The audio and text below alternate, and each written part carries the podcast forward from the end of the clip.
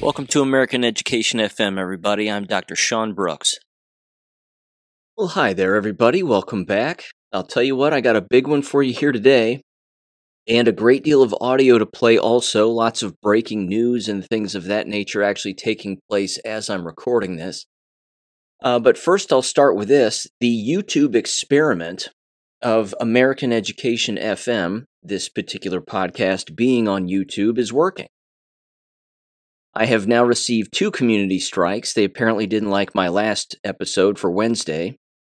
So yeah, hopefully I can get kicked off of YouTube relatively quickly here. It hasn't been too many episodes that I've had on there. I've had at least two now episodes completely removed from the channel, which is awesome. And that's the plan. The plan is to have the entire channel nuked sooner rather than later, just to continue to prove a point that they are not a free speech platform. Never have been, still aren't, never will be. And uh, unless you're a vain idiot, you know, that's basically all that YouTube is really good for these days. There, that's too bad, too, because, again, as we all know, there was a time when you could find a great deal of information on YouTube that was very valuable and told the truth about the world we live in, but not so. In particular, if it's individuals making comments about it or talking about it, of course, or generating any kind of a real discussion as to what really goes on in the world. So there you go. Okay. Where to begin? Well, I'll tell you what. Let's begin with this. The Epstein stuff is getting interesting again.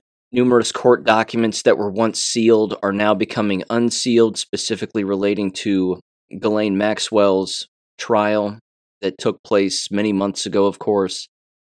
And uh, and it's getting juicy. And Alan Dershowitz, as you might expect, is making the rounds, telling basically the exact same story over and over again, that he had nothing to do with it, that he's not guilty of any wrongdoing. And uh, I'll tell you what, the chutzpah of this man is astounding. So allow me to introduce yet again another, another segment that I like to call Alan Dershowitz is an Ass. I have two pieces of audio I'd like to play, and they are remarkable. Again, Alan seems to love the camera. He really, he really does. He just can't stay away. And this right here, I think, is really going to back up on him uh, big time. And I can't wait. So he has absolutely no problem, again, finding a camera, finding an outlet to listen to him. And even when he's challenged, he gets a little upset, and then he does something which is rather interesting. He deflects constantly and brings it back to October seventh in Israel. Those horrible attacks and those thousands of Israelis that were raped, and oh my God, and the beheadings and everything. He actually says all of this in the middle of being asked about Epstein and his associations. It's incredible. Again, you have to keep in mind, this guy has represented some of the worst of the worst. O J. Simpson, of course, Jeffrey Epstein, and numerous other people, I'm sure. So, with that said, in this returning segment, allow me to play one clip first, and then I'll make a few comments about it, and then I'll play the second clip, where he's actually on Sean Hannity's show from just the other night. This first clip, however, is really interesting. This is him on a local New York affiliate. I think it's uh, New York Fox five. And the woman who is who is questioning him is really doing a pretty good job going after him a little bit. And her co-host looks Middle Eastern, but she's sitting there not really saying anything at all. And she has her arms crossed in disgust as uh, as Alan is trying to basically weasel his way out of this. It really is incredible. Again, the chutzpah of this guy is astounding. And there's not a camera that he can't find because he loves trying to, again, just sort of explain his way out of these situations. So here's the next latest installment of uh, Alan Dershowitz is an Ass. Give this a listen in three, two, one. I want every single document to be released. Uh, I waived all rights to privacy because I knew I did nothing wrong and that the truth would set me free and uh, confirm what I've said from day one, that I, I never anything that was inappropriate. I flew down with uh, on his plane to see with my nephew to see uh, a satellite launch.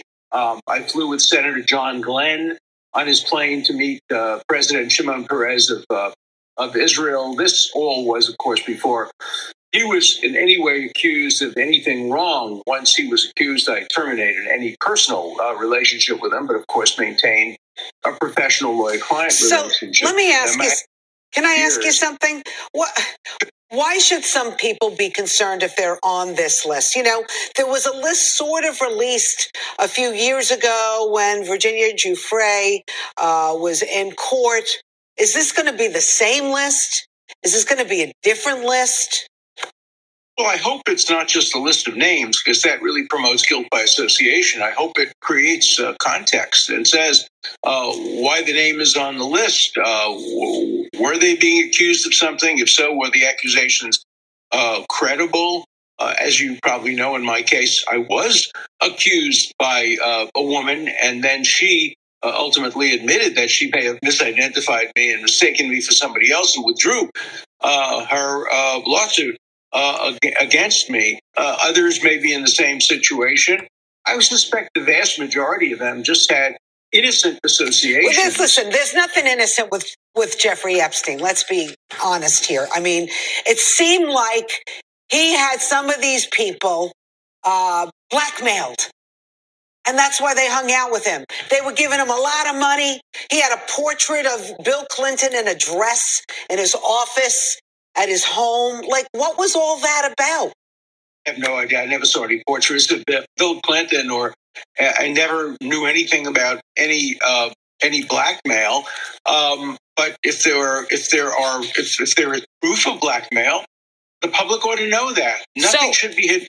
Look at this. And one point I want to make: a lot of the people who want this list produced and who are really upset at people who had associations with Jeffrey Epstein are absolutely silent about the rapes of thousands of hundreds of Jewish women uh, in in Israel uh, on October eighth. Some of these same feminist groups like Me Too, Me Too except if you're a Jew, seems to be the mantra. Many of these radical feminist groups who think that uh, being on the Epstein list is the worst sin in the world won't even condemn people who we know have raped, mutilated, beheaded, kidnapped, sexually assaulted people. The hypocrisy around uh, not making claims or not protesting uh, the the rapes of, of Jewish women is appalling. And I want to see another list produced.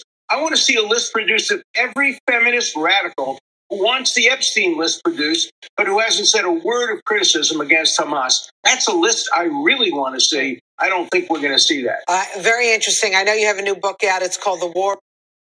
That's the end of the audio clip. Uh, his book, ironically enough, is called The War, I'm sorry, War Against the Jews, How to End Hamas Barbarism. Okay, by Alan Dershowitz. Uh, you know, I have to tell you, he he's just, he's so impossible. He's so impossible. Thousands of hundreds of rapes on October eighth.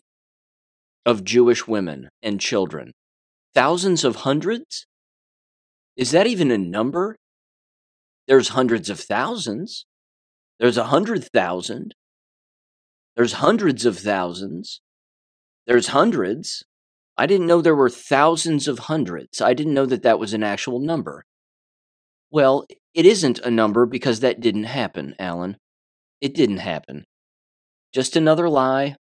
And this right here again is the scripted lie that he's running with on all of these shows that he's going on. He says the same things now in this latest tour that he's doing, and you're going to hear it here next on Sean Hannity. He says the same thing all over again. And then again, he asks for some list that he wants created regarding anybody who is a feminist and hasn't criticized Hamas or any other Middle Eastern or uh, atrocities against Jews, so he says. Please. I mean, honest to God, another Jewish Bolshevik asking for a list of people. To do what, Alan? What do you want to do with that list? Fire them? Call them all plagiarists? Again, look, the Harvard president who got cut loose, she was a plagiarist. I get it. And she violated Harvard's and basically any university's codes of conduct. I'll get into her a little bit later in a minute, but, um, you know, it's just embarrassing. He's just the worst. Defense lawyers. I'll tell you what, they're they're uh, they're all scum. They're just all scum. Here's the next one. This is six minutes long, uh, just just over six minutes long. Again, Alan Dershowitz making the rounds on Sean Hannity. I should almost have another segment called Sean Hannity's an Ass, because he truly is. I've known you a long time, Alan, and uh, you're a stand-up guy, and I don't always agree with the people you represent, but, uh, you know, you're a good person. Okay. Anyway, here's the next installment of the segment I like to call Alan Dershowitz is an Ass. This is him just the other night on Sean Hannity. Give this a listen in three, two, one. Joining us now, Harvard Law Professor Alan Dershowitz. Uh, professor, you are mentioned in this document. You were mentioned repeatedly and very specifically. Um, it was the allegation against you was that Epstein forced then minor Jane Doe number three to have sexual relations with you, and that also you were an eyewitness to sexual abuse of other minors by Epstein. Uh, you have been out there vigorously defending your, your name, your honor, and, and denying these allegations fiercely. And I want to give you a chance now that it's come out in writing tonight to, to get your reaction. Well, first of all, the woman who accused me has now stated categorically that she may have misidentified me, confused me with someone else. And these documents, if all the documents are revealed, will prove categorically that she did misidentify me, that I never met her, never heard of her, never Uh, spoke to her. Uh, and I can prove it by independent means. I have all my travel records. I have all my uh, television appearances. I can prove that I couldn't possibly have been anywhere near any of the people who were involved in this. I was Epstein's lawyer. Of course I flew on his plane with Ken Starr, with uh, Roy Black, with other lawyers. We flew to meetings with the U S attorney, with the state attorney, um, and so people have to be very careful about what they're believing and when it happened. For example, as soon as Epstein was shown to be what he was, I ended my personal association with him completely, but I maintained a legal relationship with him. I represented some of the worst people in the world and continue to do so. That's my life, and of course I represented Epstein. Now, the one point I do want to make is that I understand all the feminist groups and the radicals who think this is the worst thing in the world, that anybody ever had any contact with Jeffrey Epstein. Where are all those radical feminists when it comes to the Hamas rapes of young Jewish girls, sexual abuse, beheadings? They are quiet. They are silent. The incredible hypocrisy of the Me Too movement. Me Too, except if you're a Jew. If Uh, and I want to have a list of all the radical feminists who are pushing hard, and I understand that, to get all these names revealed. And I want to know how many of them have ever actually condemned Hamas for the rapes that we now know occurred and the murders that occurred. How many have been silent, and how many, like the National Lawyers Guild, have actually approved of what Hamas did? So let's put this in context. I'm thrilled that all these papers have come out. I urged them. I went to court. I asked for everything to come out because I knew that I had done nothing wrong and the papers would exculpate me. What I only worry about is that maybe the judges withheld certain documents. I want to make sure every single document comes out, including the documents that cast doubt on the credibility of some of the accusers and some of the accused. The public has the right to see everything and make their own judgment. We do not put the country in guilt by accusation, but guilt by association. Well, by the way, I think that is fair. And I still, like you, believe that in the presumption of innocence. And I don't rush to judgment. And frankly, in on many high-profile cases in this country, this show, starting with Richard Jewell, we've been right. We were right about Duke LaCrosse. We were right about uh, U V A. We were right about Ferguson, Missouri, and Freddie Gray in Baltimore, because I didn't rush to judgment. And, and I had impeccable sources. I have known you for years. I don't, I don't really know why you like to defend these high-profile clients. Everybody certainly deserves a defense, including Mister Epstein, including O J. Simpson, and you and I had wars over Bill Clinton back in the day. Um, sure. You've taken on these these high-profile cases. Why, and do you regret it at all? And did you ever see anything untoward about Mister Epstein? I never did, and I do regret having ever met Jeffrey Epstein because it uh, caused me the worst few years of my life when I was falsely accused, and I was canceled by the ninety-second Street Y, canceled by Temple Emmanuel. And then she ultimately admitted that she may have confused me with someone else. And so, you know, things obviously have gotten a lot better. Now, of course, these revelations put my name in the headlines again. But I've never been afraid of that because I have nothing to be afraid of, nothing to be ashamed of. I did nothing wrong. Um, would I do it again? Not if I knew I was going to be falsely accused. But if not for that, I've represented far worse people. I've represented murderers. I've represented people who have done terrible, terrible things. That's an essential part of our system. If I don't do it, who will? I had tenure. I had an obligation to defend the most controversial, the worst people. Sometimes I won, sometimes I lost. Sometimes I created a plea bargain like I did in this case. By the way, Epstein was furious at me for the plea bargain. He wouldn't pay my fee because he thought I had done a terrible job because he ended up going to jail and having to report as a sex offender. The rest of the world oh. thought it was a sweetheart. But that's what criminal defense lawyers do. I'm eighty-five years old. I hope the good Lord gives me the strength to continue to represent the most despised, the most controversial, the most unpopular people in the world. Look at the hell I got for representing Donald Trump. I did that, and I lost a lot of my friends, and people say to me all the time, oh, I understand Epstein, but not Trump, or I understand Trump, but not Epstein. You have to understand that the role of the criminal defense lawyer is to defend everybody who's falsely accused. I'll say this. Accused or even truthfully accused. Yeah. I, I think you're going to be the only one that does have the courage to say, no, it's not true. And you do make a good point. If there's exculpatory information that is not released as part of the information that is being given out by the judge, I think that's unfair to everybody, and that would be unfair to you. Uh, and if you believe it's exculpatory, uh, I think the public should see that as well. Uh, Professor, thank you. I don't need any more exculpatory material because the woman has already admitted that she may have clearly misidentified me, and that's enough for me. I'm going on with my life. I'm going to continue to do right. what I've been doing for years. But thank you, Sean, for an opportunity to present my my case. See what I mean? Same script. He's got the same script down.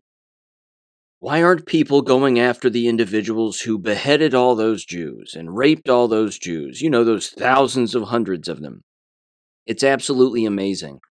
Calling for a list yet again so that he can do the Bolshevik thing on them, I'm sure, and slander them and destroy them and whatever else.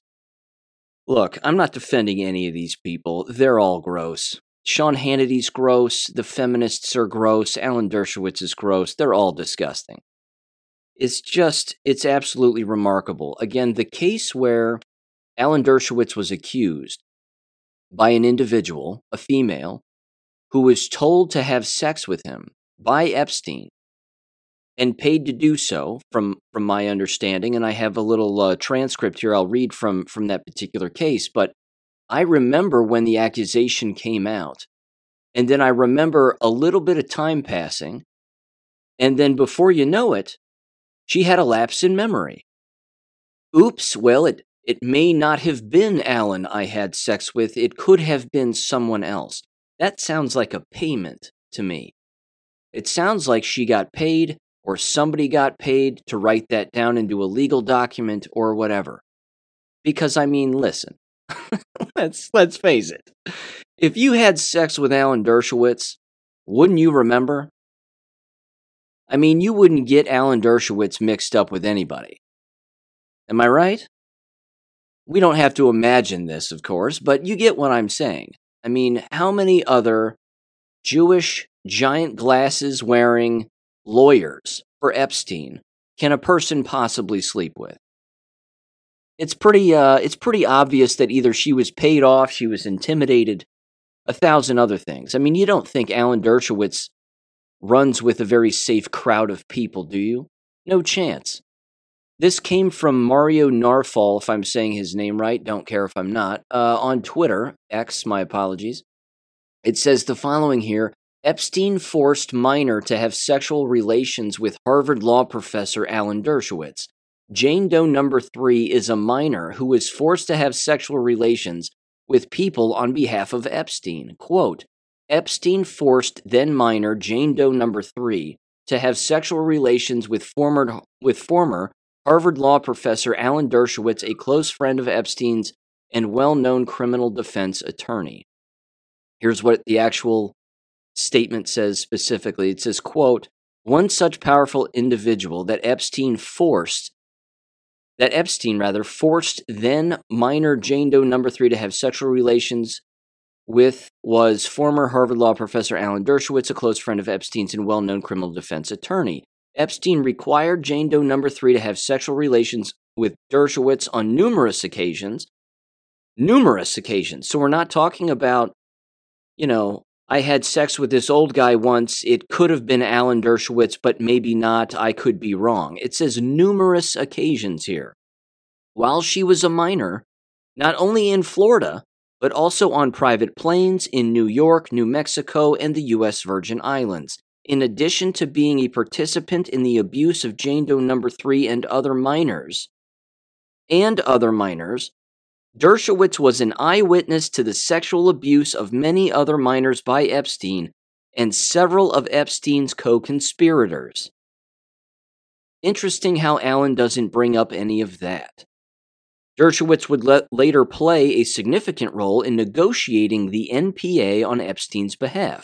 Indeed, Dershowitz helped negotiate an agreement that provided immunity from federal prosecution in the Southern District of Florida, not only to Epstein, but also to, quote, any potential co-conspirators of Epstein, unquote. It says N P A at five. Thus, Dershowitz helped negotiate an agreement with a provision that provided protection for himself against criminal prosecution in Florida for sexual for sexually abusing Jane Doe number three. Because this broad immunity would have been controversial if disclosed, Dershowitz, along with other members of Epstein's defense team and the government, tried to keep the immunity provision secret from all of Epstein's victims and the general public, even though such secrecy violated the Criminal Victims' Rights Act, unquote. Does that sound like somebody who's innocent of anything? No, it doesn't.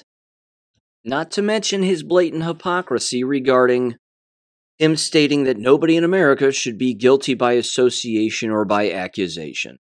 Well, if that's true, then in the same breath, he was calling for a list of all of the feminists so that we can out them for not supporting Israel because of all of those thousands of hundreds of rapes and beheadings, which was proven to not be true, Alan.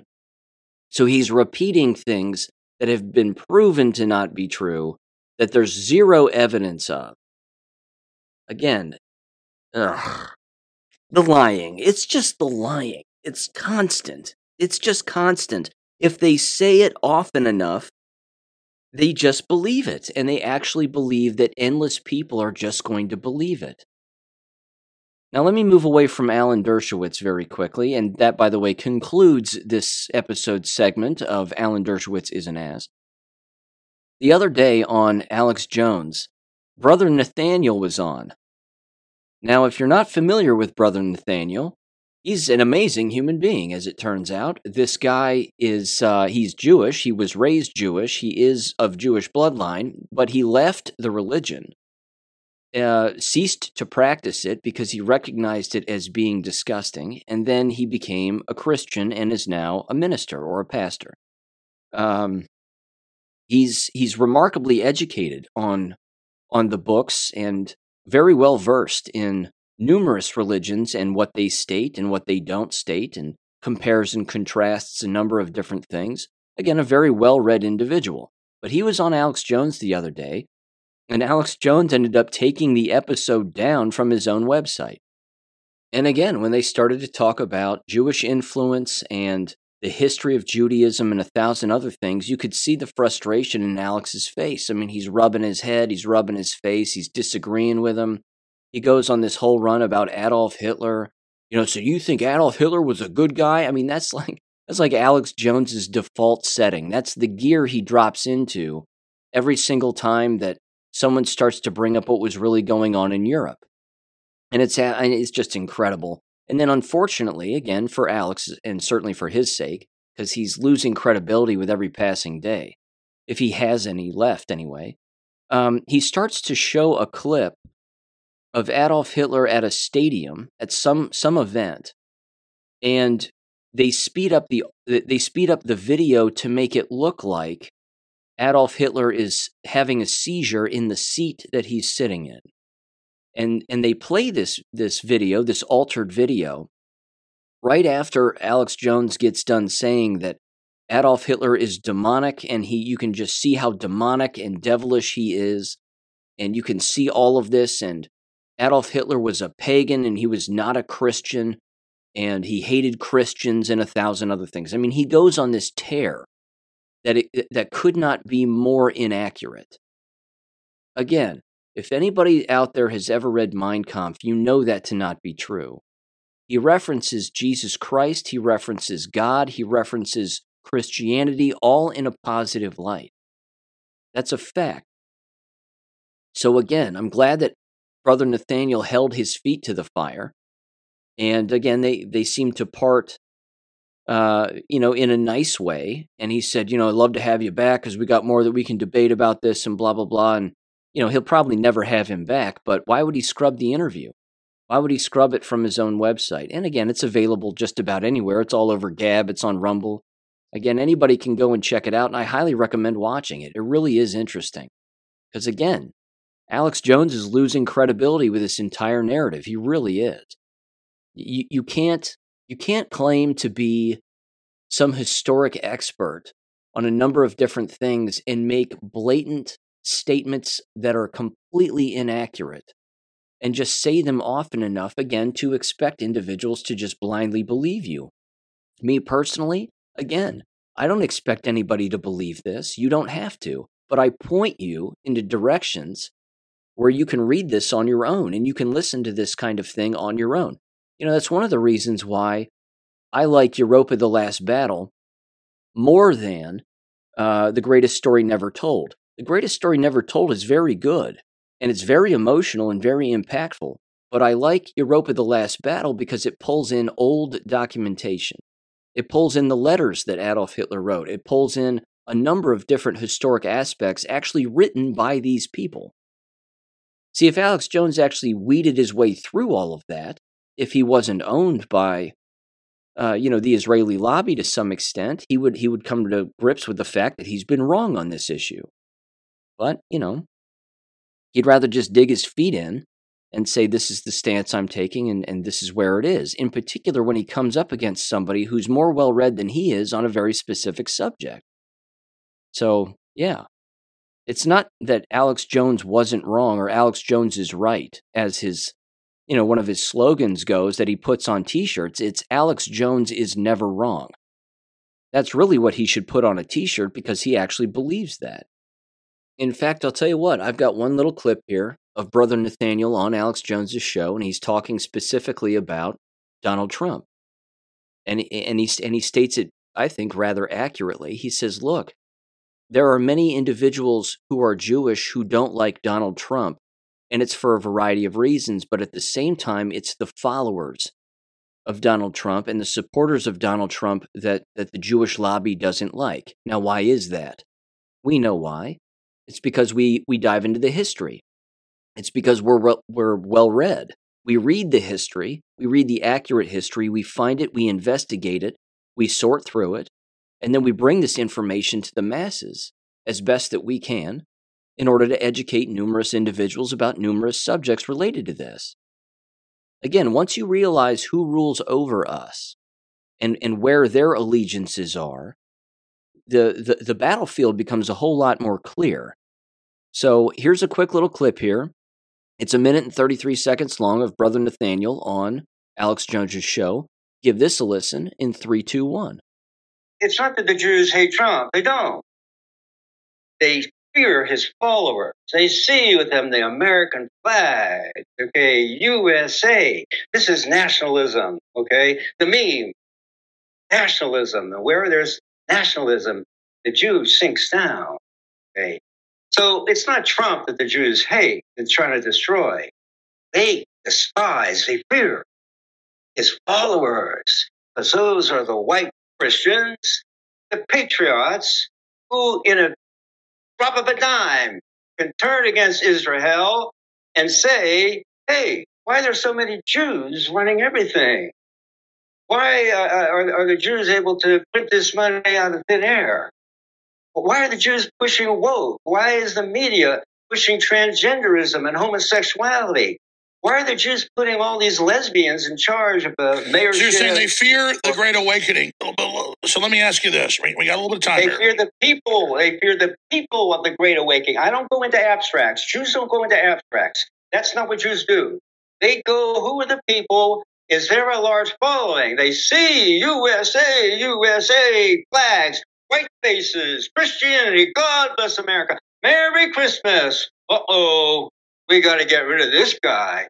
I bet they could care less about it. He's nothing. Okay? Trump is the one they're scared of. I have absolutely no doubt about that. No doubt about it.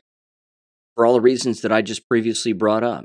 They know that we like to learn. They know that we like to dig into history. They know that we like to dig into the real past. Not the past that the T V shows us.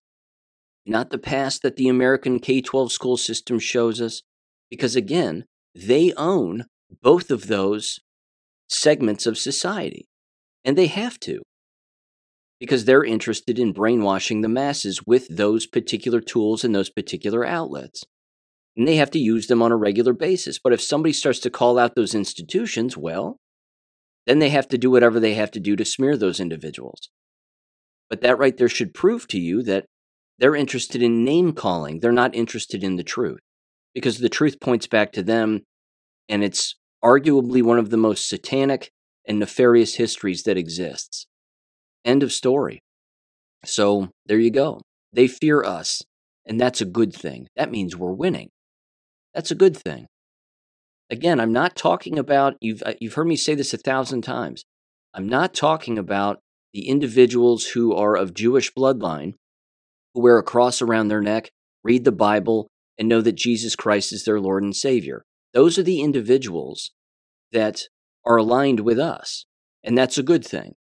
It's the individuals who are the staunch believers that, that again, Jesus Christ is, is burning in a, in a pit of feces in hell, as the Torah and the Talmud state. That's the problem. Those are the individuals that are a massive problem. And yes, of course, there's numerous other individuals, but as we know, when it comes to the whole discussion of religion, there's really one that is the peaceful religion, and then there are others that are not. And that's pretty much the line in the sand right there. So there you have it. Okay. Here's another reason they don't like Donald Trump, and they don't like Donald Trump's followers, is because of all of the election fraud. And the fact that not only have they discovered numerous examples of election fraud throughout numerous decades, but certainly within twenty twenty. And then, of course, the powers that be, so to speak, and the property owners and the money lenders and even the companies that facilitated the fraud, well, who owns all of them? Who operates all of them? Now, this was huge the other day, and I'm going to link this directly to Kanakoa the Great on X. In fact, it was Donald Trump who put this out. But here's what it says. And again, this is all election fraud related, specifically within those quote-unquote swing states. Now, they weren't swing states. They went red. But everybody was gaslit into believing that they were blue. It says, President Trump releases summary of election fraud in the twenty twenty presidential election in the swing states. Introduction. It has often been repeated that there is no evidence of fraud in the twenty twenty election. In actuality, there's no evidence Joe Biden won. Ongoing investigations in the swing states reveal hundreds of thousands of votes were altered and or not lawfully cast in the presidential election. Joe Biden needed them.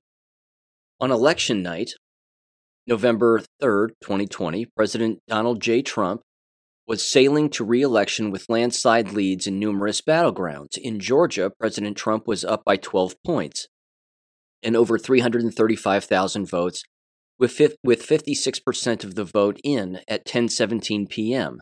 In Wisconsin, President Trump was leading by one hundred twenty-one thousand three hundred eighty votes and five points at twelve twelve a.m., which Fox News anchor Brett Baier noted was, quote, not a small margin. In Pennsylvania, President Trump was leading by six hundred fifty-nine thousand one hundred forty-five votes at twelve thirty-eight a.m., a full fifteen points. In Michigan, President Trump was leading by two hundred ninety-three thousand fifty-two votes and ten points. The election was over. However, precincts in Atlanta, Detroit, Philadelphia, Phoenix, and Milwaukee kept counting until the results reached the desired outcome, which was the opposite of the will of the voters. Georgia went on, I'm sorry, Georgia went rather from having a total of four point seven million votes, already a record for the state, according to Brad Raffensperger's count on November fourth, to certifying almost five million votes. This was three hundred thousand more votes than what the top elections officials claimed were cast in the election. Getting to this result in Georgia and other states created an irredeemably compromised election, filled with violations of the Constitution, unlawful ballots, widespread broken chain of custody, electronic manipulation, and missing the corrupt elect- election files, corrupted rather, election files that made up or made it uncertifiable and impossible to recreate the results. President Trump was right to voice his objections to what had unfolded before the country's eyes. Republican poll watchers were denied access to the counting in multiple jurisdictions, in multiple jurisdictions, and ballots were counted in secret in the middle of the night without media or observers present. Countless irregularities emerged, including reports of ineligible voters, voting machine anomalies, water main breaks, quote-unquote, improbable percentages of ballots for Biden, and more. It then says, since investigations across the country have uncovered an avalanche of irregularities, unlawful activity, manipulation of election records, destruction of evidence, and fraud. The findings, which are outcome determinative, are detailed in the summaries of the swing states.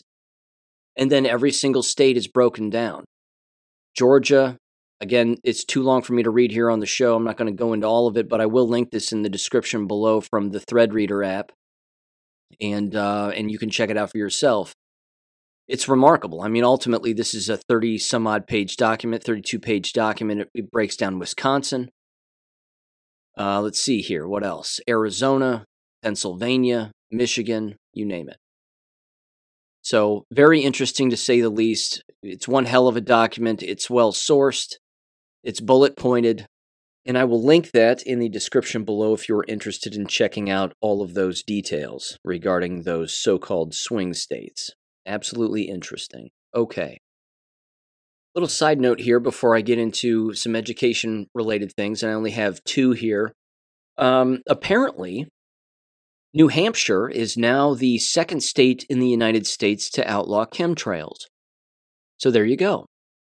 Again, if anybody you're talking with or anybody you communicate with with in your uh, in your circles of influence, friendship, family, what have you, and you bring up chemtrails and what they are and what they what they actually are, uh, well, you can point directly to this because, again, this is an actual thing now. So you can't outlaw something that doesn't exist. You have to outlaw things that exist, and they've proven now that, of course, chemtrails exist, and no one in New Hampshire should think that they don't exist, which means, again, everybody in the United States should understand that they exist. They are not planes with passengers. They are planes with tanks that are filled with poison, and we are being poisoned. That is the point. I also recommend, of course, bouncing over to our Michigan business friends, Substack, chemtrails dot substack dot com, and check out their articles. Again, they have articles on numerous subjects, and chemtrails are just one of them, but uh, I definitely recommend bouncing over there and checking that out and giving that a read, and a subscription as well.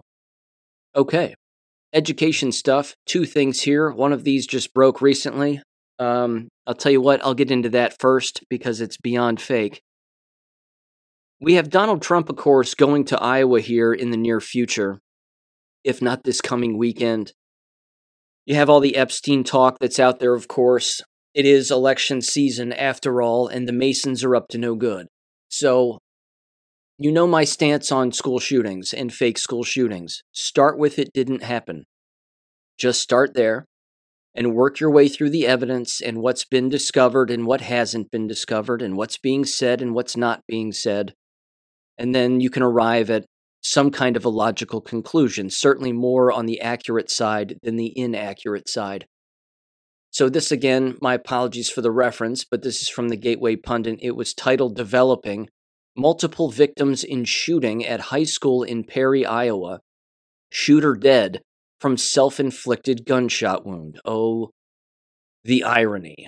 I mean, what a coincidence that they're all of a sudden dead. Now, in the video, which you, I mean, you can pick up on a number of different things just in a nine-second video these days anyway. What do you see in this video? In this video, you see a bunch of police cars and vehicles, unmarked and marked, all lined up in front of the building. Okay, so they're parked neatly, I should say, right in front of the front door. And then you have this staging area that is taped off, also in the parking lot and associated with the parking lot, and you have a bunch of cops just standing around with their hands in their pockets. They also had a helicopter flying overhead, which landed on the property, and you don't see anybody go into it, and you don't see anybody come out, and the footage, of course, isn't long enough to see anything like that, but the point is, there's no bodies, there's no blood, there's no names associated with anything. So what are we actually looking at here? What you're looking at is a drill. They just decided to run a drill. They're running it as it being a real thing that actually happened. They're all Freemasons. It didn't happen. Lying is legal. They're allowed to do it, unfortunately, and they keep doing it. In fact, this article is actually not even complete. There are some sentences here that aren't even complete. Here's what it says specifically within the Gateway Pundit. It says, a horrific act of senseless violence occurred at a high school in a small town Thursday. As N B C News reported, there was an active shooter incident in Perry with police swarming the scene. A B C News has confirmed there were multiple people injured in the attack. N B C reports the shooter is dead from a self-inflicted gunshot wound. If you know that the shooter is dead from a self-inflicted gunshot wound, then you know the name of the shooter. So why wouldn't you say both at the same time then? It says, Perry is a town of less than eight thousand people located about forty miles from Des Moines, Iowa. Perry High School is part of Perry Community School Dis- District, which serves approximately one thousand seven hundred eighty-five students. Small district. It says the Daily Mail reports that at least five ambulances, multiple police units, air ambulance helicopters, and firefighters swarmed the scene. And then they have, again, like a nine-second video. It says the Mail re- uh, revealed that witnesses reported seeing crying students reuniting with parents near the entrance to the high school. Students are now being evacuated, according to Mario Nawfal. Again, the same guy who had the Alan Dershowitz thing on his website. Uh, yeah, this is a developing story. Check back with the Gateway Pundit for further update. Th- there's absolutely no proof. In fact, ladies and gentlemen, it says here in the article that the A T F and the F B I have arrived on the scene to assist the Iowa Division of Criminal Investigation, which is the lead agency. No, this is a poli- this is a local police matter. Anytime the A T F and the feds show up, you know it's fake.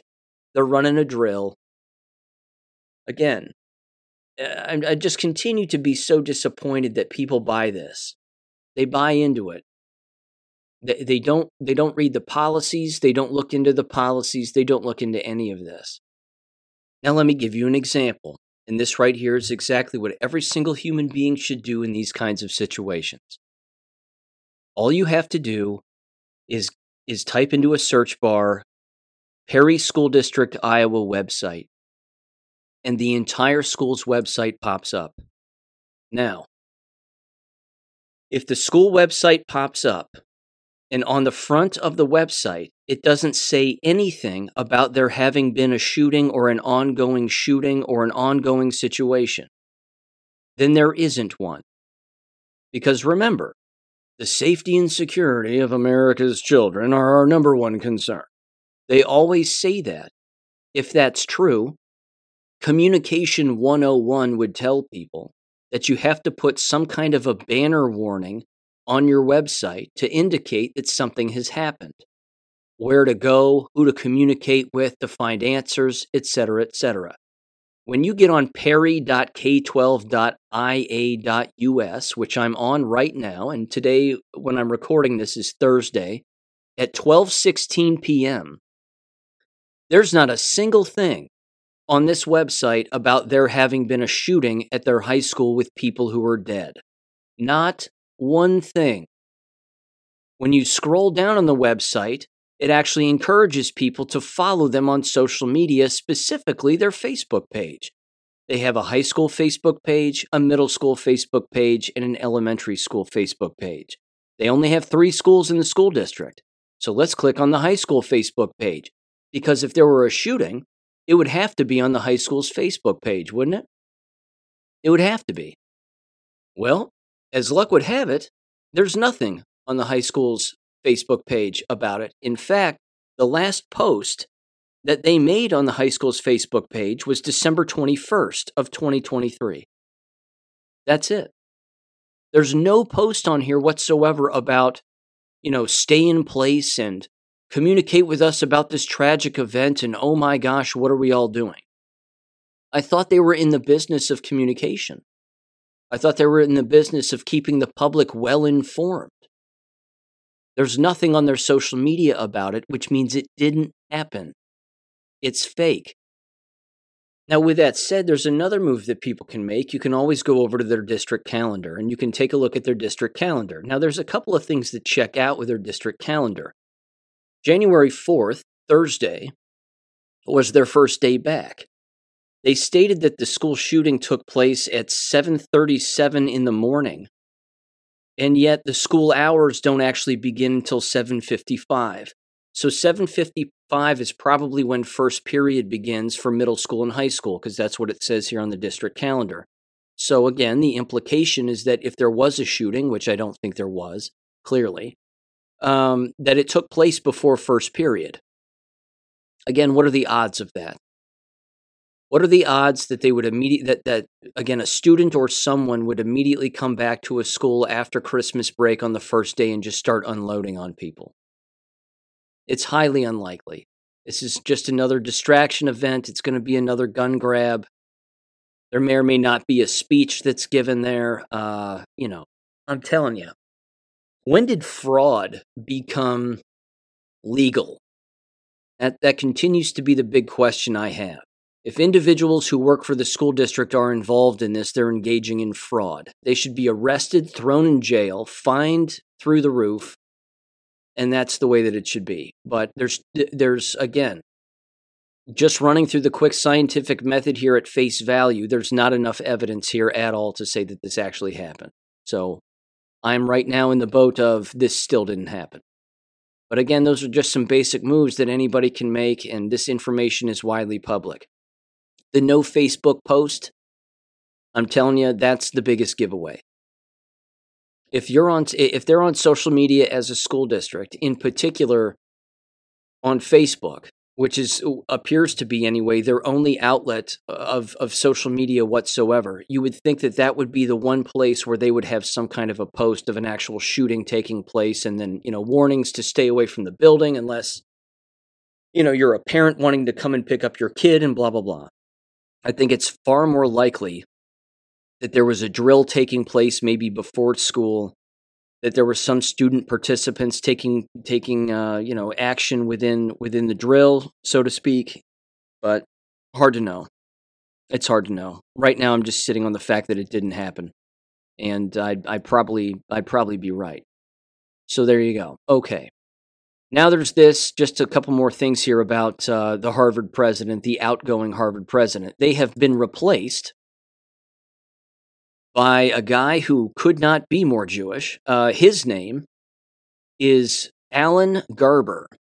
It says here from the A F Post that Garber is a Jewish critic of Harvard's weak stance on anti-Semitism and a supporter of D E I initiatives.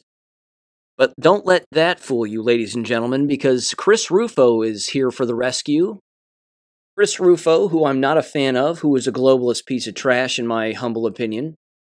He said this on Twitter on January second. He said, this is the, be- re- regarding, of course, the removal of the uh, outgoing Claudine Gay president, which, by the way, she was making nine hundred thousand dollars as the president of Harvard and is now returning to the Harvard classroom as a professor with the same salary. Now, that, too, is not unusual.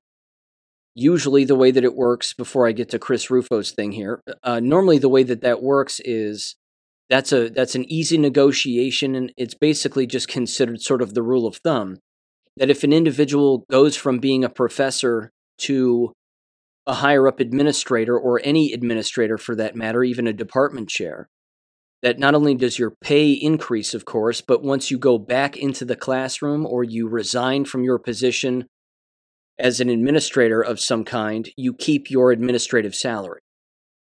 That's just the way that it is. So if people are upset about the fact that she's a plagiarist and that she's now making nine hundred thousand dollars and keeping her same salary doing far less, well, that's the game. And it's a dirty game, and unfortunately, that's the way that the game is played. Now, some people earn that money, not nine hundred thousand dollars. I mean, that's ridiculous. But some people earn the amount of money that they make as an administrator and then return to the classroom because they've hopefully done a good job. But in this case, that's not the case.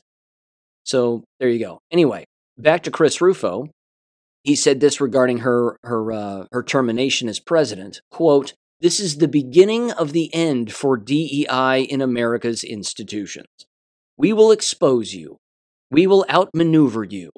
And we will not stop fighting until we have restored colorblind equality in our great nation," unquote. Chris Rufo is an idiot. I've brought this up numerous times. He's a complete fool. This Alan Garber guy who's taking over for her is D E I to the bone. Diversity, equity, and inclusion was created by the Jewish lobby. And this guy is a proponent of it. So what is Chris Rufo talking about? Where does Chris Rufo get his money? Who supports Chris Rufo behind the scenes? Why is it that Chris Rufo is allowed on all of these platforms to basically spew whatever he wants, whenever he wants, and he's never criticized for it? Again, here's a quote from Chris Rufo when he was on Tim Pool's podcast. He said, quote, "America is going to look very different. You're not going to be able to tell, quote, you're black, you're white, unquote. That's going to be good," he said, unquote. Chris Rufo is an idiot. There's no way around it. He's paid by the Jewish lobby to do and say what he's doing and saying. There's no way around it. So it's Bolshevism, ladies and gentlemen. He's a proponent of Bolshevism. He's siding with Bolsheviks. Claudine Gay just couldn't play the Bolshevik game well enough. And she she took the bait. She went into Congress when she shouldn't have. She was attacked for not standing up for all the Jews and all of those fake allegations that were getting made where Jews were being physically attacked and blah, blah, blah. It's just nuts. It's just nuts. You know, some people play the Bolshevik game better than others, and frankly, the people who play it the best are the people who created it, and it's not a black gay female. Black gay females didn't create Bolshevism. Bolshevik Jews created Bolshevism, and, and they know how to play the game. And then, of course, like I've said before, and as you know, they get all of their minions and their paid operatives to play the game with them. And if they want the game enforced, well, they know exactly what strings to pull to make sure to get that game enforced. It's really disgusting. So, know your enemy. Chris Rufo is not our friend. He's not a friend of America or freedom or anything else that he would like to trick people into believing. That's, you know, the same goes for libs of TikTok and all these other people. They're, they are advocates of Bolshevism. Because again, who's lost their job or been reprimanded or disciplined or fired for driving trucks around, playing videos of Middle Eastern students who are attending these universities with their names, phone numbers, addresses, pictures of them, trying to out them and identify them and embarrass them, and even bring violence toward them? Notice how that particular story in this whole story has never been brought up by anybody in Congress, Chris Rufo, or anyone else.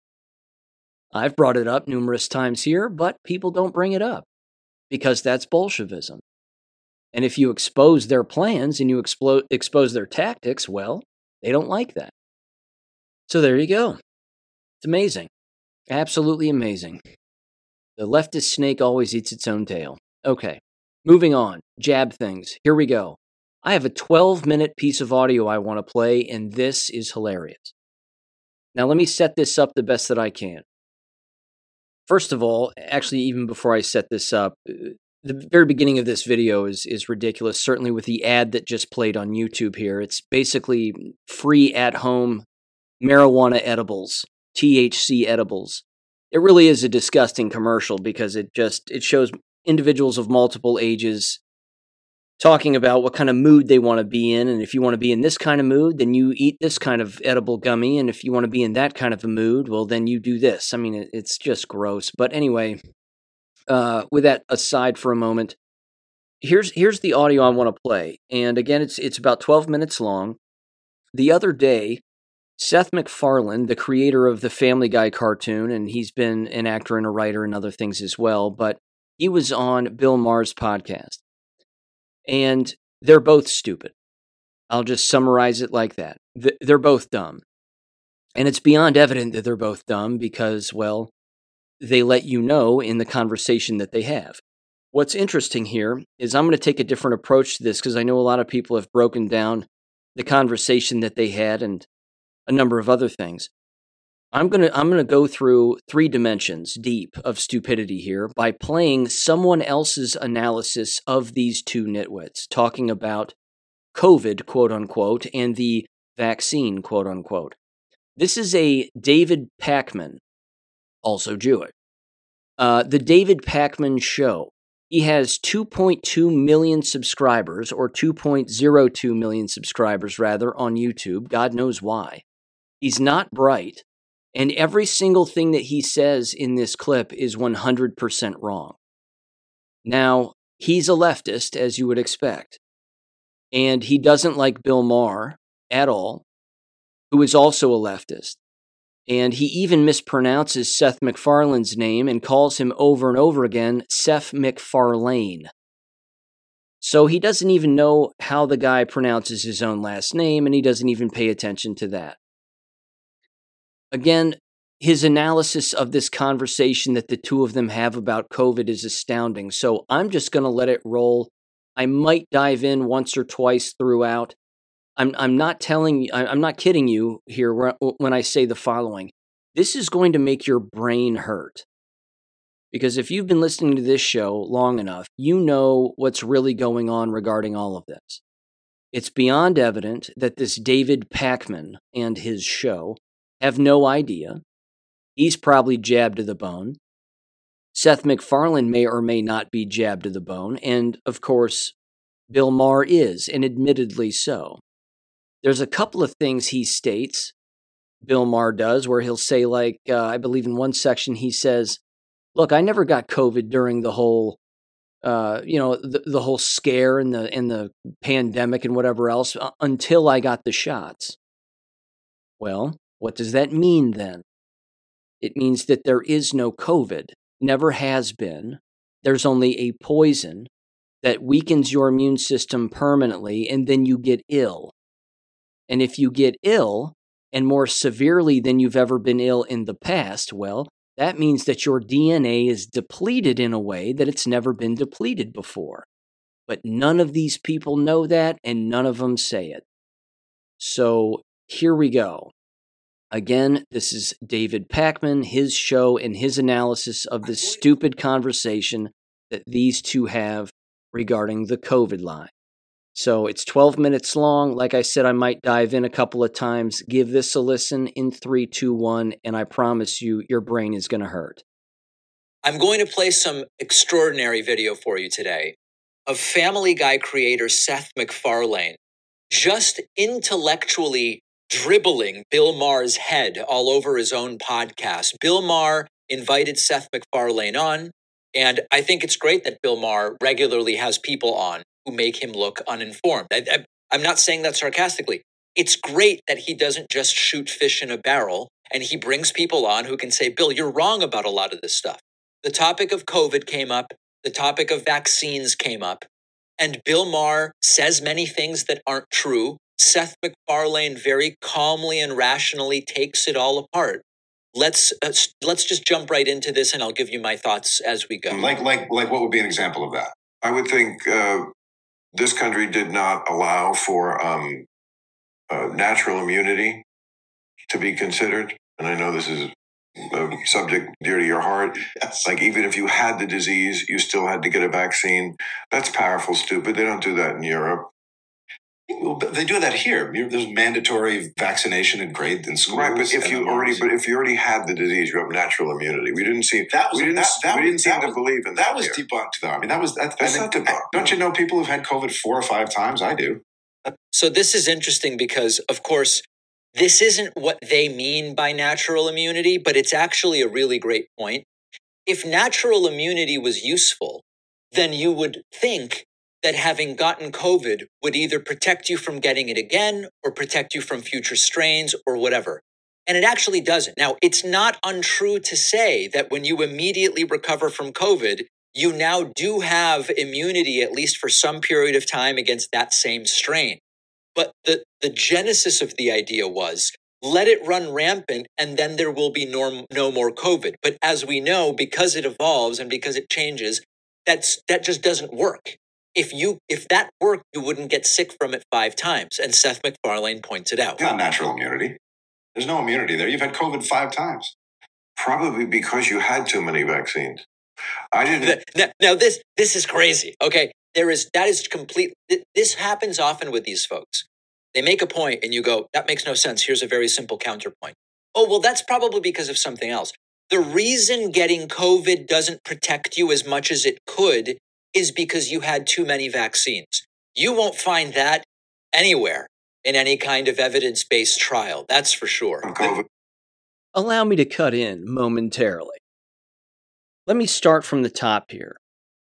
First of all, anytime that somebody uses the term debunked, that person should not be credible, in my humble opinion. The term debunked was created by the controlling lobby, so to speak, to be another term that the leftists use to rationalize their stance on an issue and to discredit anybody else through name-calling.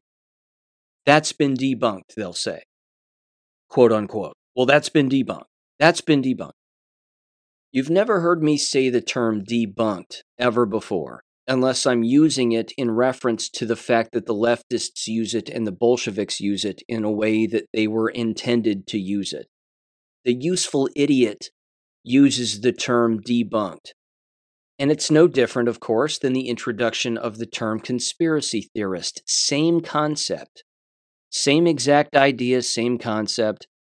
If it's brought up and someone says it, well, I'm not a conspiracy theorist. That's an easier way of rationalizing their position than actually pointing you to the counter position, because they can't point you to the counter position because they don't know where to even look for it. Just like Pakman here says, he openly states there's not a single thing, there's not a single review or peer-reviewed trial that, that says anything about natural immunity being a thing, and that the reason that people keep getting sick is because of um, COVID shots, that the COVID shots are the reason they're getting sick. He actually says that. So that should prove to everybody how foolish he is. Now, I took it upon myself in the most casual way I could to get into the comments section and read the nonsense comments that exist in his show for this particular clip. Some people are accurate, and most people are not. I, of course, said, you're wrong about everything. What was that you were saying about there not being any medical literature about the more shots that people take, the more they get sick? Oh, by the way, here it is. And I linked to him the exposé's entire search engine information on everything having to do with AIDS and VAERS. Every single article is right there. That the more shots you take, the more it weakens your immune system, damages your D N A, et cetera, et cetera. This is true with all vaccination. This has been widely proven. But see, Pakman doesn't even bring in facts because he can't, because it counters his emotional stance on the issue. And as we know, emotions are not facts. So he runs on emotion. He doesn't cite anything because he can't. And his analysis of this conversation between two individuals from another perspective is beyond inaccurate. They bring up natural immunity, of course.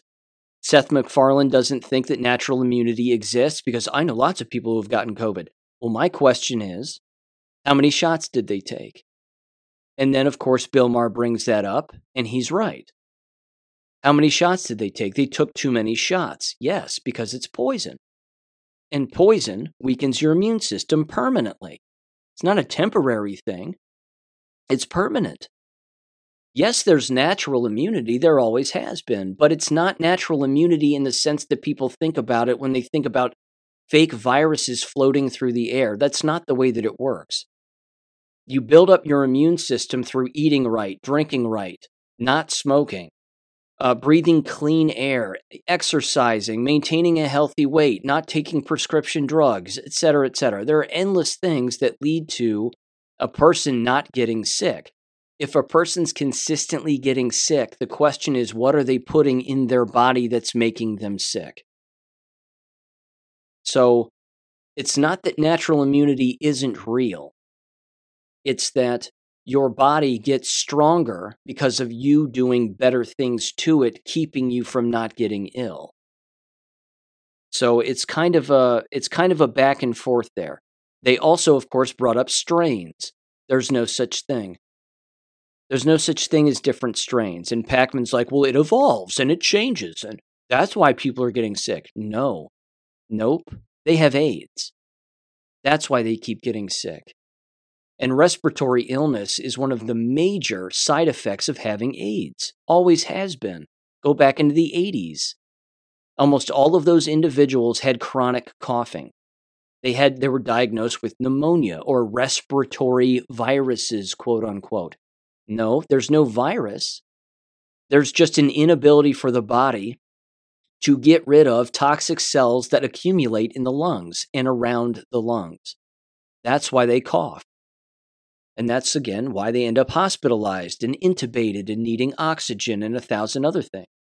So let me continue with this, and I might bounce in yet again, because, again, the stupidity doesn't end here. Here we go. Dude, that the vaccine gave you COVID? Uh, well, that's certainly nothing unscientific about the fact that the vaccine, which does weaken you in order to strengthen you. So as do all vaccines. Exactly, yeah. But while you're in a weakened state, yes. That's why so many people like me got it, did not have it while the thing was raging and I was taking zero precaution. Now, this is an anecdote, but again, he's he's putting forward another claim that is not based in reality.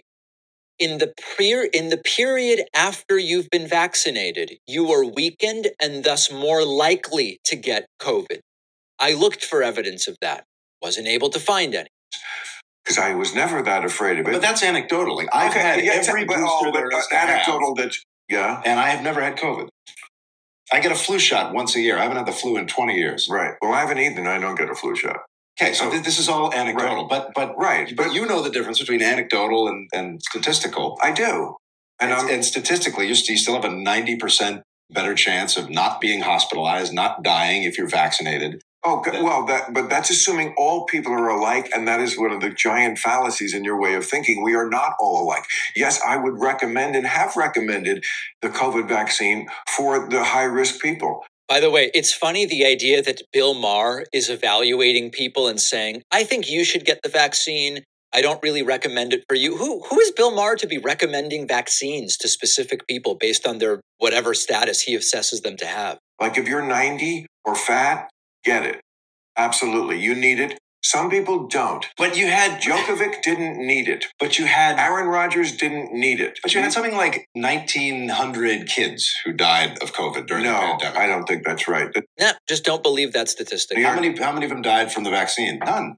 The, the New York... And, and, and the, the thinking there is that, well, probably most kids are not going to die from COVID, so why bother with the vaccine? Because it's only going to be a few hundred kids, right? I don't know how many kids... died. Um, that seems very high to me. I, I know at one point the New York Times grossly, talking about misinformation, they had to apologize. They got it completely wrong. She- this is called a red herring. That in order to challenge Seth MacFarlane's number of nineteen hundred kids dying, he says one time the New York Times got something wrong. Okay, well, that was that was years ago and it's been corrected. How does that have any bearing on what Seth is saying? This is a classic dis, uh, uh, distraction technique. I'm jumping in again, and you can probably take a guess as to why. We're not even halfway done with this. You can hear the double standard. You can hear it. Seth MacFarlane just said, and David Pakman agrees with him, that no children died from the vaccine. They just said it. No children died from the vaccine. And then he says nineteen hundred kids died of COVID. So there's no, there's no, I don't want to use the term fact checking. That's, that's stupid too. That's another Bolshevik created term. There's no referencing or anybody looking up factual information that indicates that nineteen hundred kids died from a thing that doesn't exist. Hospital policy killed people. Hospital policy killed them.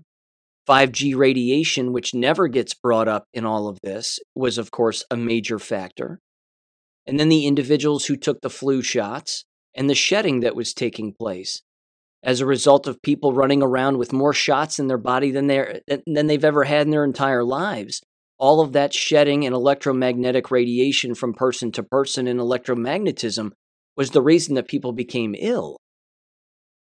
But again, for Seth MacFarlane to say nineteen hundred kids died, I said it so it's real. Pakman agrees with him, but then jumps on Bill Maher when Bill Maher says, well, wait a minute, I have no proof that that's true, and people died from the vaccine, but again, Seth MacFarlane says, well, no kids died from the vaccine. He has no proof of that, and that's false. Endless children are dead from the vaccine.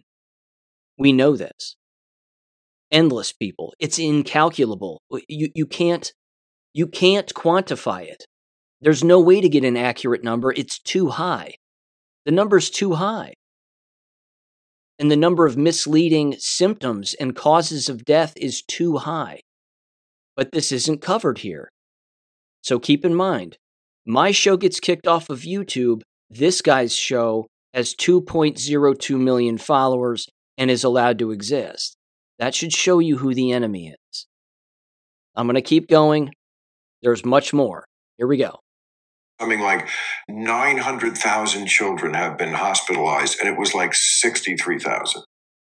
So maybe those facts should be Paper, checked. Papers can get it wrong, and they print retractions, and, also, and you know this. But also, with COVID or from COVID, did nineteen hundred children die with COVID? Yes, it's a whole different story. Okay, but it takes seven million people worldwide. seven million people worldwide who died from COVID. Like, if, if even just a fraction of that is... And, and it's probably a larger fraction who died of COVID than who died with COVID. Even if even just a fraction of that is, that's still a lot of fucking people. That's a lot of fucking people. Yes, and but why? Okay, that's, but that's, some, but that's some people, seven million people. Things are, and you cannot prevent that. You, you can though. I mean, you you you you can prevent. At what cost?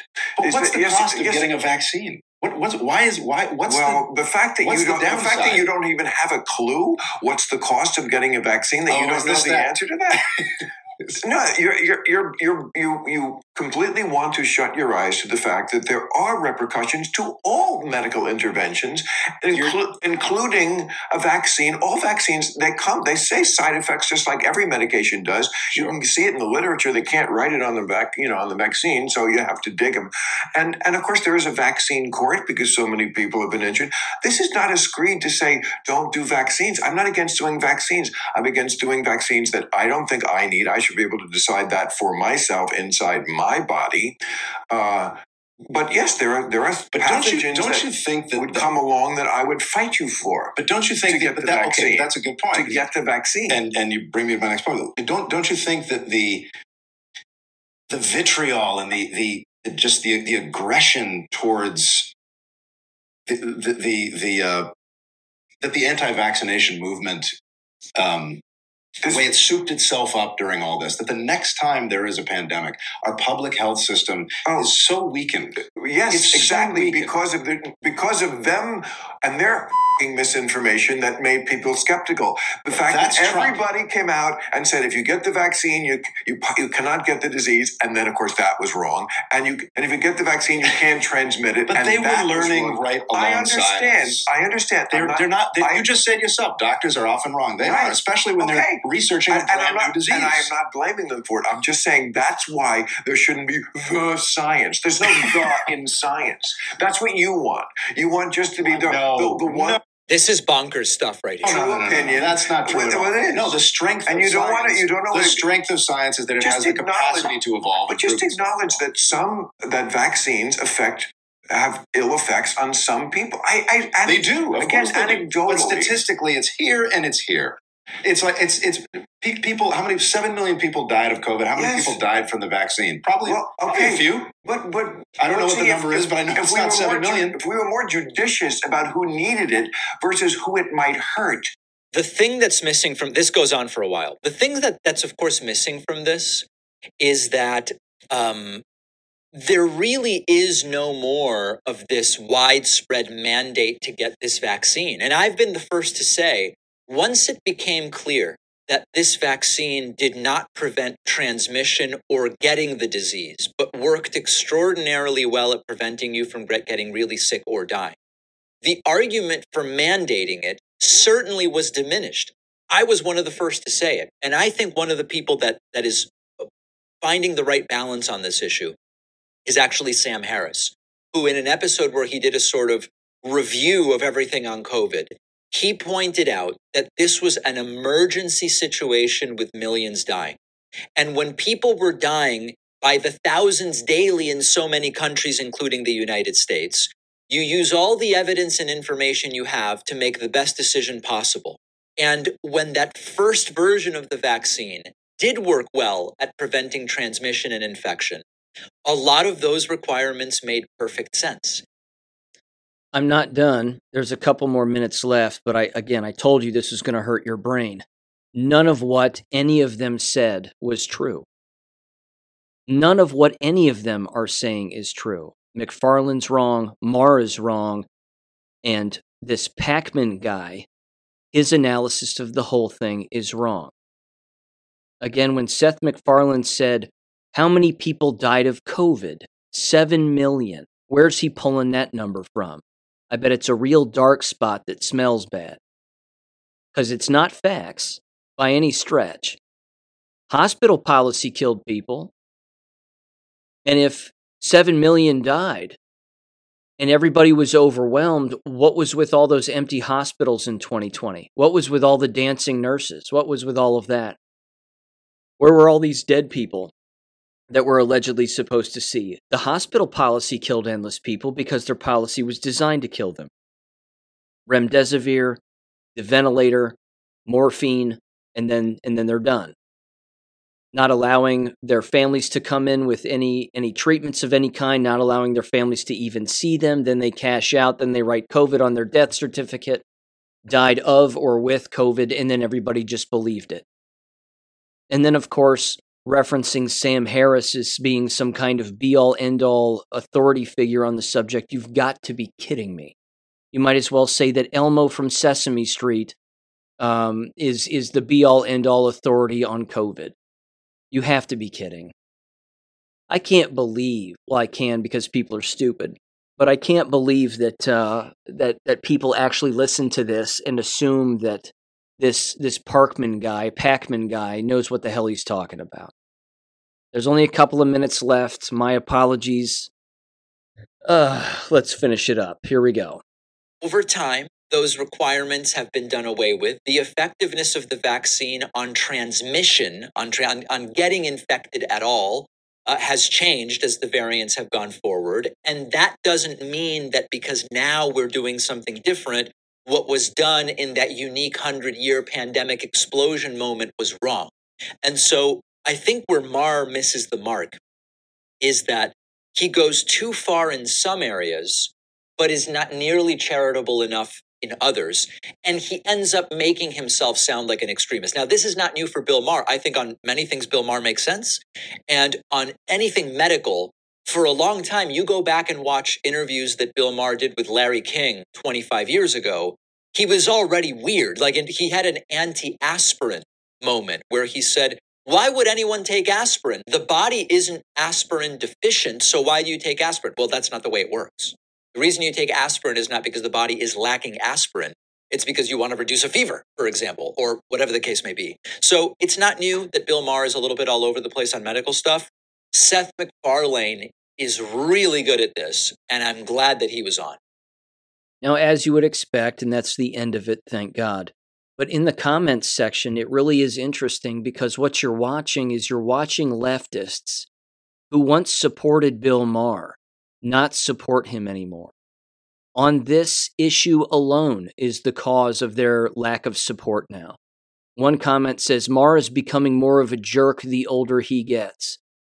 Another one says, Bill Maher seems to have become more senile and susceptible to nonsense the older he gets. Kudos to Seth MacFarlane for being a rational, fact-based human being. You've got to be joking. The people in the comments section here are not well. They are not well. It's incredible. This Bill guy is clueless, another one says. You can't take him seriously. He's a joke. These are all jabbed people. These are all jabbed people doubling down on their jab status and their stance on something for which they know nothing about. Again, you know, lots of comments here, uh, plenty of views, six thousand forty-five comments.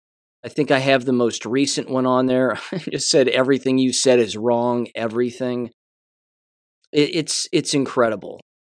Again, the information is widely available. It's it's widely out there. It's just not in the echo chambers that the Sam Parkmans of the world, Pakman, my apologies, don't care, that the Sam Pakmans of the world basically pay attention to and, and sit within. You're not going to see this on C N N. You're not going to see this on YouTube. That's the point. That's the whole point. It's as if they don't even understand that propaganda is a thing, and evil propaganda, more specifically, is the real problem here, which means there's no way they're going to wrap their minds around a depopulation agenda. No chance. They aren't interested in that. If you even bring that up, they'll, uh, you know, blood will shoot out of their nose. There's no chance that they'll ever be able to come to grips with such a thing. Another person says, Bill Maher is Roseanne Barr in training. Another comment says, notice how Bill Maher uses the same anti-vaxxer COVID denier logic of, quote, I didn't catch it, so therefore it's not a problem, unquote, that they all seem to use, and then laughing face. It says, another person says, Maher is just like Rogan and Shapiro. I just can't bear the sound of their lies. If I didn't read it already, somebody said, Seth MacFarlane's one of the smartest people you'll ever meet. You've got to be kidding. It's amazing. It's amazing. These people aren't going to be around. They're not going to be around.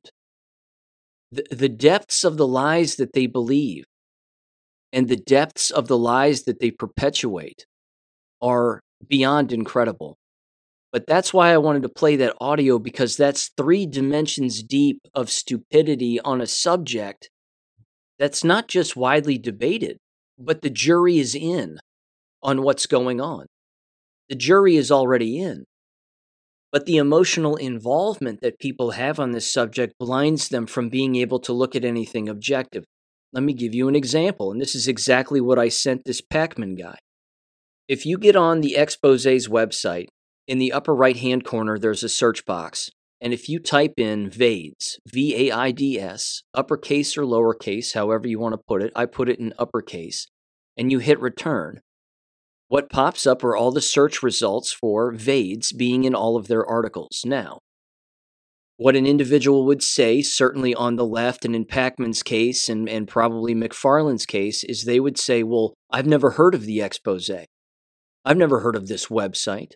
Well, that's fine. You don't have to hear about it in order for it to exist. That's a false equivalency. Just because you don't know about it doesn't mean it's not real. And just because it goes against your emotional stance on a particular issue that you had direct participation in doesn't mean that it's wrong. Again, two two opposing sides looking at the same point. Someone is either more right than the other, or they're both wrong, but someone is usually more accurate than the other when they're looking at a singular issue. It doesn't mean that both of them have to be right, and in many cases, both of them are wrong. But again, you heard Bill Maher say a couple of things that were accurate, but everything that MacFarlane said was inaccurate, and everything that Pakman said was inaccurate. But when you get on the exposé's website, which again, in all of these articles, they reference numerous other articles in each individual one.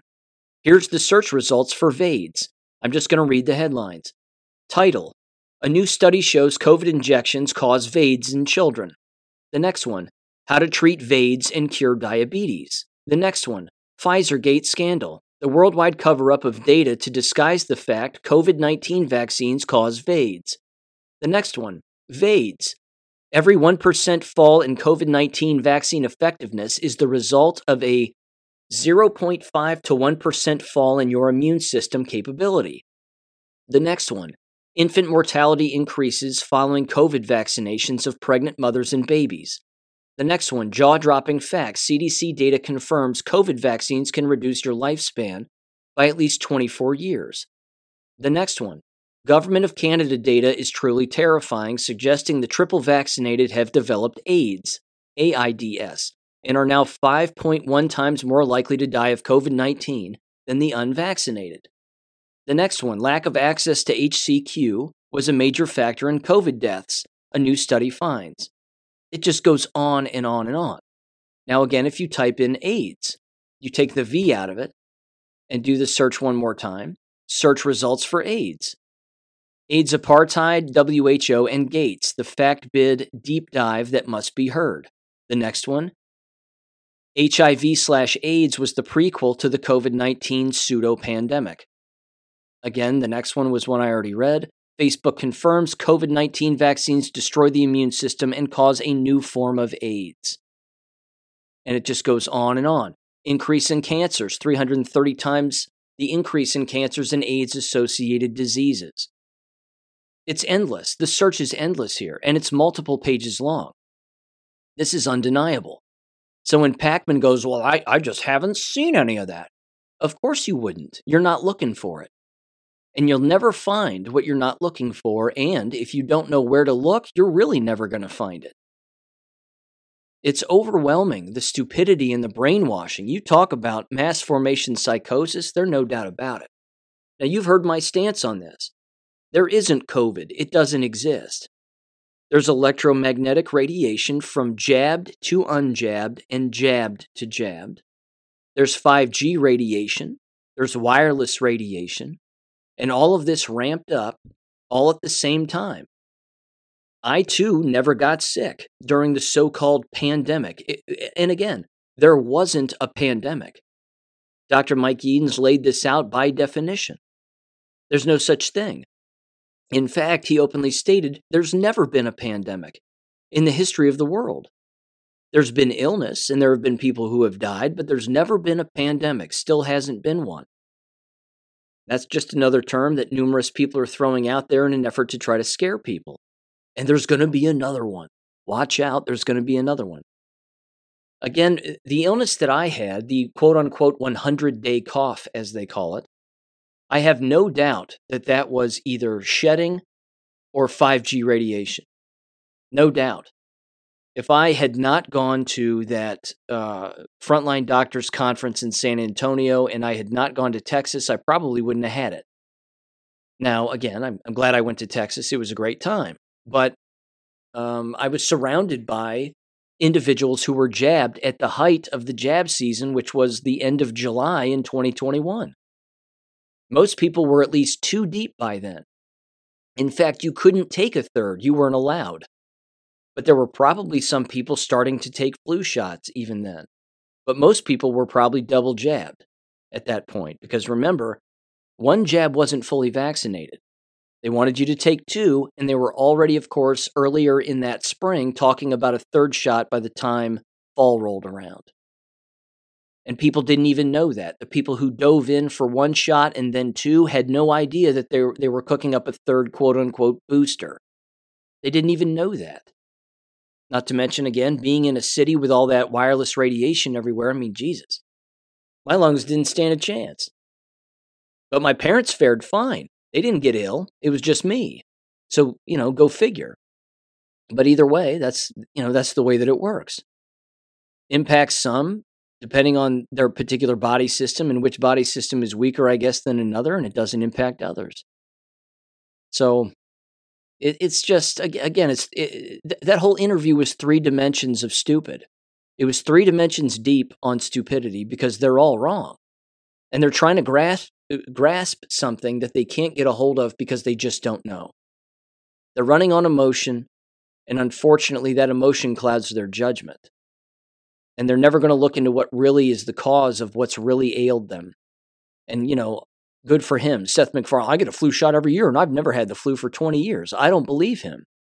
Number one, the flu doesn't exist. Number two, if he's get, if, if he's taken a flu shot every single year, he's been ill from the flu shot. And if he's taken twenty of them once a year for the last twenty years, Uh, it's clearly impacting his ability to think. I'll just leave it at that. Okay. Now, unfortunately, this too is something that I'm afraid the uh, the Pakmans of the world, and certainly the MacFarlanes of the world, are not going to understand. There is this that just hit the uh, the airwaves here. This is from Doctor Shannon Croner on X.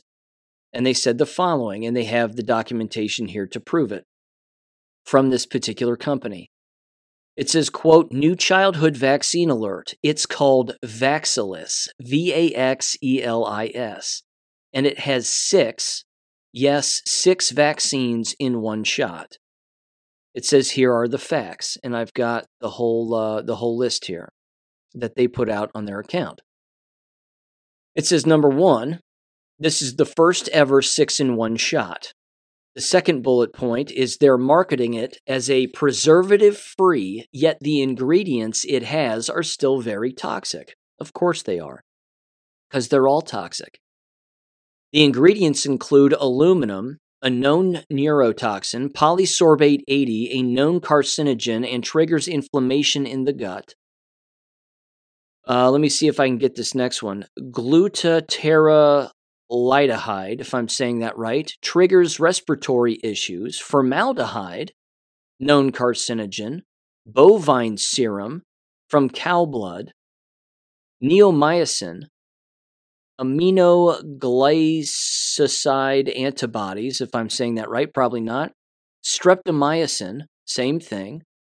Polymyxin, if I'm saying that right, polymyxin B, an antibiotic. Uh, immunothiacetine, no chance I got that right, used in the manufacturing of herbicides. Do you think that any of that belongs in the human body? The next point, it says the vax is recommended for babies at twelve months, four months, and six months. eighteen vaccines by the time a baby is six months old. Three children have reportedly died from this vax, according to VAERS. And of course, we know that VAERS is less than one percent of the actual total, if not far worse than that. It says it's being marketed as a one vaccine, as one vaccine because it's the one shot that has six different inactivated bacteria in it from six different diseases. Well, I have, of course, a disagreement with that. There's not a bacteria, and it's not six different bacterias. It's six different poisons from six different animals and six different separate sets of poisons. That's all. You have poison cow blood, for God's sakes, as an ingredient, along with carcinogens and a thousand other things. So, again, they want you dead, and they want you to kill your own children under the guise of health. That's the trick. That's the satanic trick. Let me keep going down the jab train here. Uh, here's another one from Zero Hedge. California hospitals slammed as illegal immigration costs soar. Geez. Why are hospitals slammed all of a sudden? Is it just illegal aliens, or is it a combination of illegal aliens who are jabbed, those who are unjabbed, who are being shed on, along with all of the individuals that continue to get jabbed?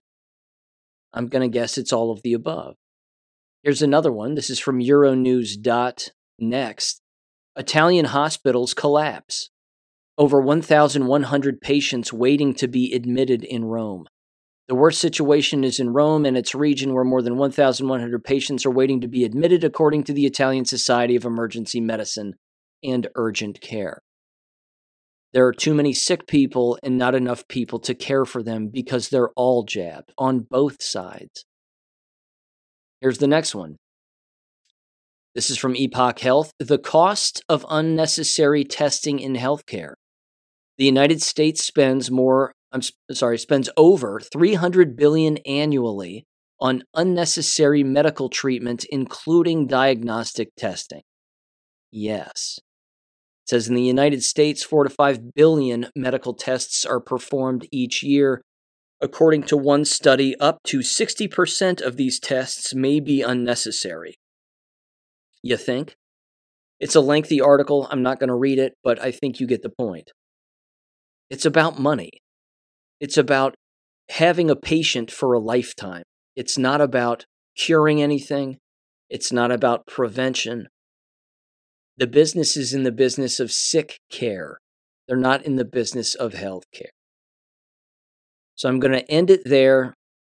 I will make mention of this, though, right now here at the end. Anthony Fauci is apparently going to testify on at least two days next week in front of Congress. January eighth and January ninth. Uh, I don't know if there's going to be any new revelations with that. I'll do my best to watch as much of it as I can. I like watching him squirm. I like watching him lie and step on himself. Uh, I think that's going to be interesting, to say the least. But I will bring that to your attention, of course, and some of that audio, I'm sure, when the time comes, and I'll cover it here the best that I can. So with that said, ladies and gentlemen, thank you again for listening.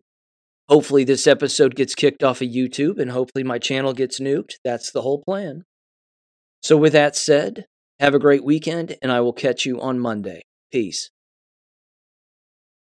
Thank you for listening to American Education F M. Make sure and check out American Education F M dot com for more information. Take care, and God bless.